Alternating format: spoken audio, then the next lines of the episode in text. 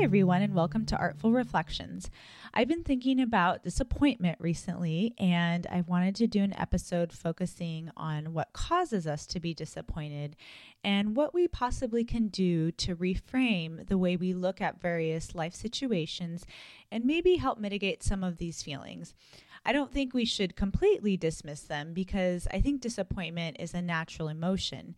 But I do believe a lot of the disappointment we experience could be avoided if we simply recognize the thought process that leads us there.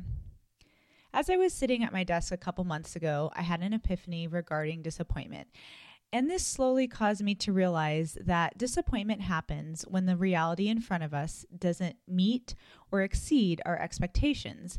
In other words, we get disappointed when our when our expectations don't at least match up to the outcome of a given situation. Let's break this down. First of all, if the reality in front of us meets or exceeds our expectations, we are probably at the very least satisfied, if not happy, with the outcome of a given situation. But what happens if the reality in front of us falls below our expectations? Usually we're disappointed, at least on some level, depending on the severity of the disappointment. To me, the root or seed, sorry for my gardening reference, of the problem is when we create a scenario in our mind of the way a certain situation should play out. If I look back on my life so far, I think every situation, whether it be an academic experience, a new job, marriage, a new neighborhood, my garden, whatever, none of these experiences have turned out exactly how I imagined them in my mind. And this isn't necessarily a bad thing. In some cases, it was far better than I had imagined. In some cases, it was worse. And in some cases, it was close, but never exactly the way I had imagined it would be.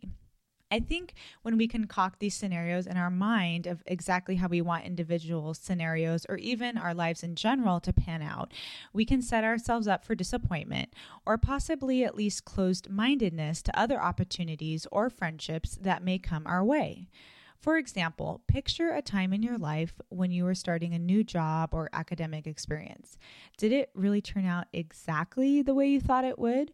What about different relationships you've had, whether it be platonic friendships or romantic relationships? Did everything always go exactly according to your expectations, good or bad? What about your living environment, whether it be the location of your home or the actual home you ended up moving into? Did it all end up looking exactly how you had imagined? And again, this doesn't have to be considered in a negative light. It could be that these outcomes exceeded your expectations. The point I'm trying to make, though, is that rarely, if ever, at least in my experience, does a life situation pan out exactly the way I had conjured it up in my mind. So what can we do to negate some of those um, disappointments that just happened to come our way? I think it's impossible for us not to build some kind of expectations for our lives or even little daily scenarios, such as how our dinner is going to turn out. And I'm laughing because I'm not the best cook, so it's not uncommon for these things not to turn out the way I planned. I think in the category of, you know, our careers or academic experiences, we really need to keep an open mind that really there are many contributing factors that will affect our overall experience. We need to have the realistic expectation that given all these variables, we are likely not to have the exact experience we had pictured in our minds. If there are disappointments along the way, we can analyze what we can do to improve the situation. If there are environments that are exceeding our expectations, we can try to utilize these as much as possible. Relationships is an area I think um, disappointment can really cut the deepest. And this can be, you know, expectations of what you want your family to be like, whether it be the relationships you have with your siblings, your parents, et cetera, or even what you want your own nuclear family to look like or be, whether this means getting married, having kids, not having kids, whatever. But the point is, is I think these things don't always turn out exactly the way we have them set up in our minds. With family, I think we all get an idealized picture in our minds for various reasons. You know, we're fed images from media to seeing other people's seemingly perfect familial situations. Uh, you know, all this has to affect our expectations on some level. Another area of relationships that can hurt with disappointment is platonic friendships. And I think at the core of some of these disappointments is that everybody has different personalities. And again, this isn't a bad thing. Even if you and a close friend are very similar, you're not the exact same person. Therefore, you aren't always going to have the exact same tastes or interests in how you spend your time, and your communication styles aren't necessarily going to be the same. And on the note of friendships, I wanted to bring up um, also romantic relationships and the disappointments um, those can bring. And again, expectations play such a big role in these romantic relationship disappointments. Before we build up major expectations for our significant others, perhaps we should consider their personality first.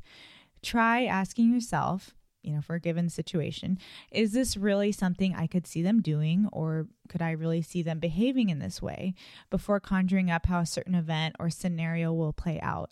We all have different ways of expressing how we feel, and I think it's important to keep in mind, even, you know, in platonic relationships as well. Some people express, you know, their love or their care by buying gifts, others by expressing, you know, with words, and others, you know, with labors of love. All right, let's move on from relationships to where we live. I think many of us have had a picture in our mind, at least at some point in our lives, of what we wanted our home to look like. And with the extreme popularity of home renovation shows or decorating shows, magazines, et cetera, I think it's hard not to get our hopes and expectations up for the picture-perfect house, and even also, you know, location and setting. It's hard not to be disappointed when our home or neighborhood doesn't look like it came straight out of one of those lifestyle magazine spreads.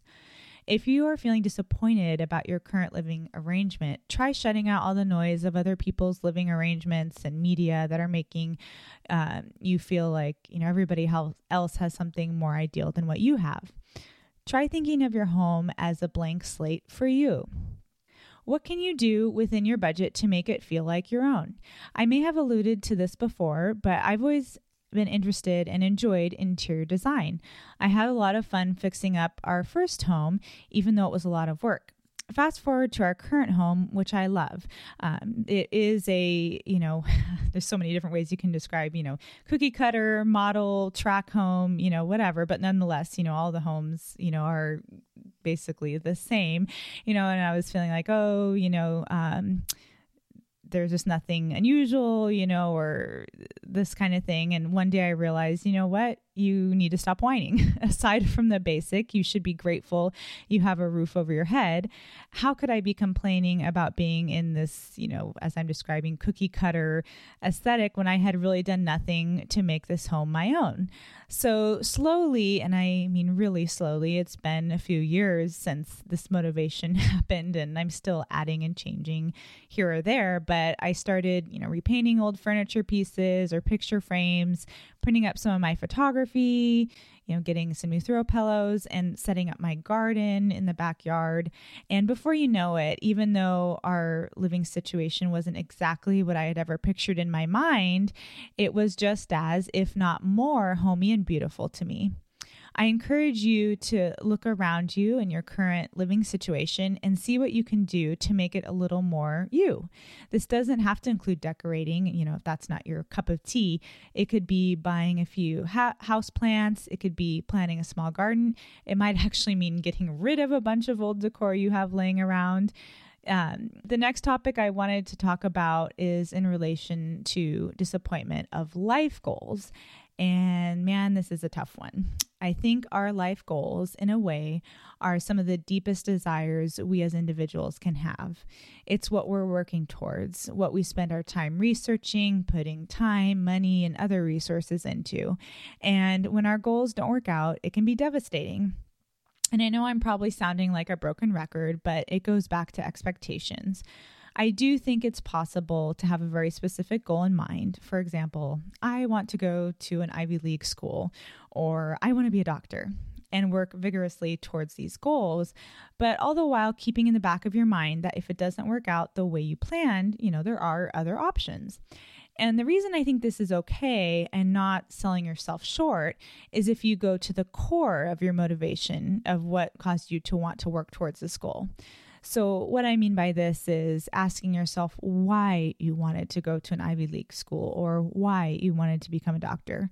For example, um, if you wanted to go to an I- Ivy League college because you've heard it's a good school and it's always been a dream of yours to get an excellent education, well, by all means, you know, do what you think you need to do to go to one of these schools. But if you don't, you know, if it doesn't work out, you don't need to assume that this is the only option you have to fulfill what was your core goal of getting an excellent education.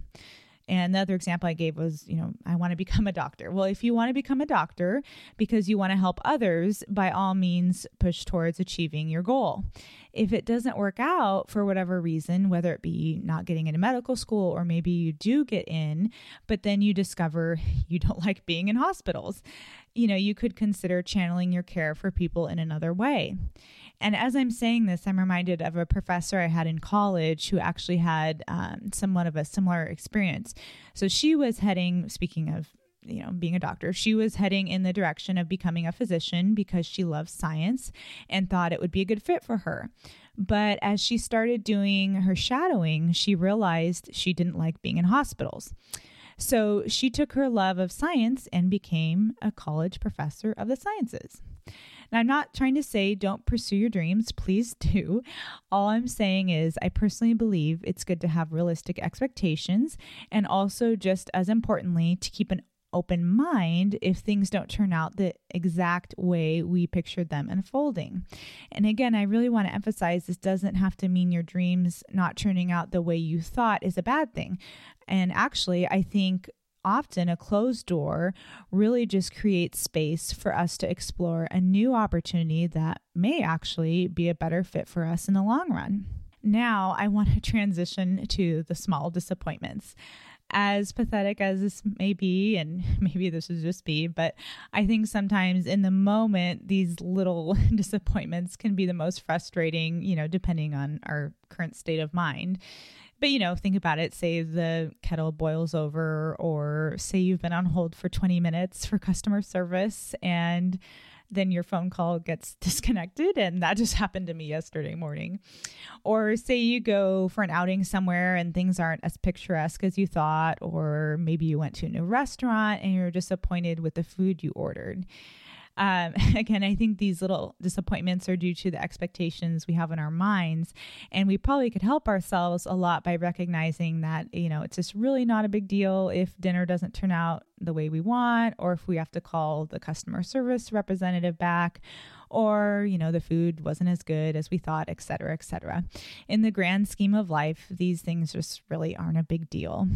And in conclusion, I just wanted to say, I know I've been focusing on how our expectations can sometimes lead us to feel disappointed in various aspects of our lives. But before we end, I just wanted to touch on the opposite end of the spectrum, and that is having negative expectations. And I know this may sound kind of odd, so let me explain. So for example, say I could be starting a new job and I wasn't looking forward to it. You know, maybe I had heard bad things about this workplace and I could be thinking, oh, oh, this is going to be the worst.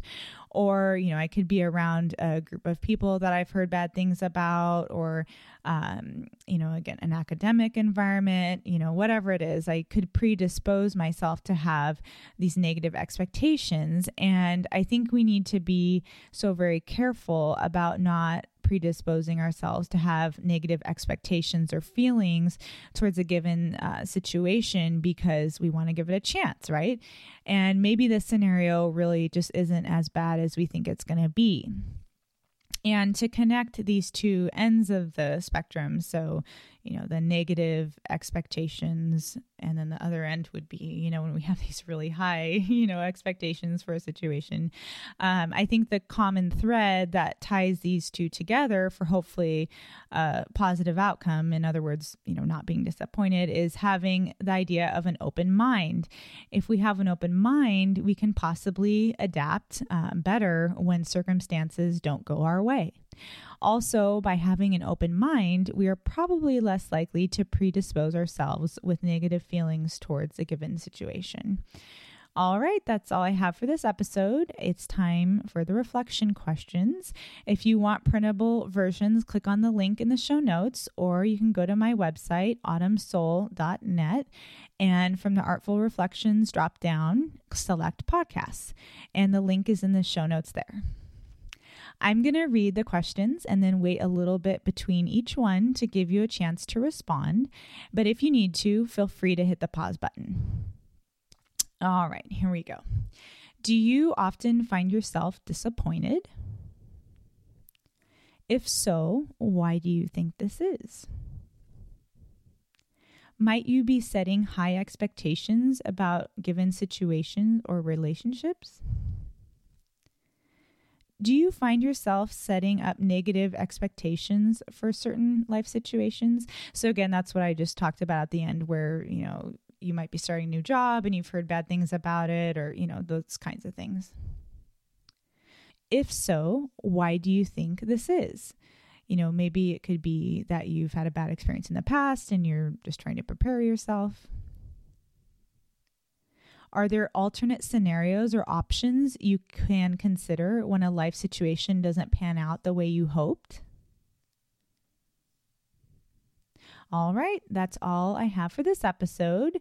You can find me on Instagram at autumn dot soul, and my website is autumn soul dot net. If you like this episode, it would really help if you leave a review and also share this podcast with a family member or friend. Thank you, and until next time.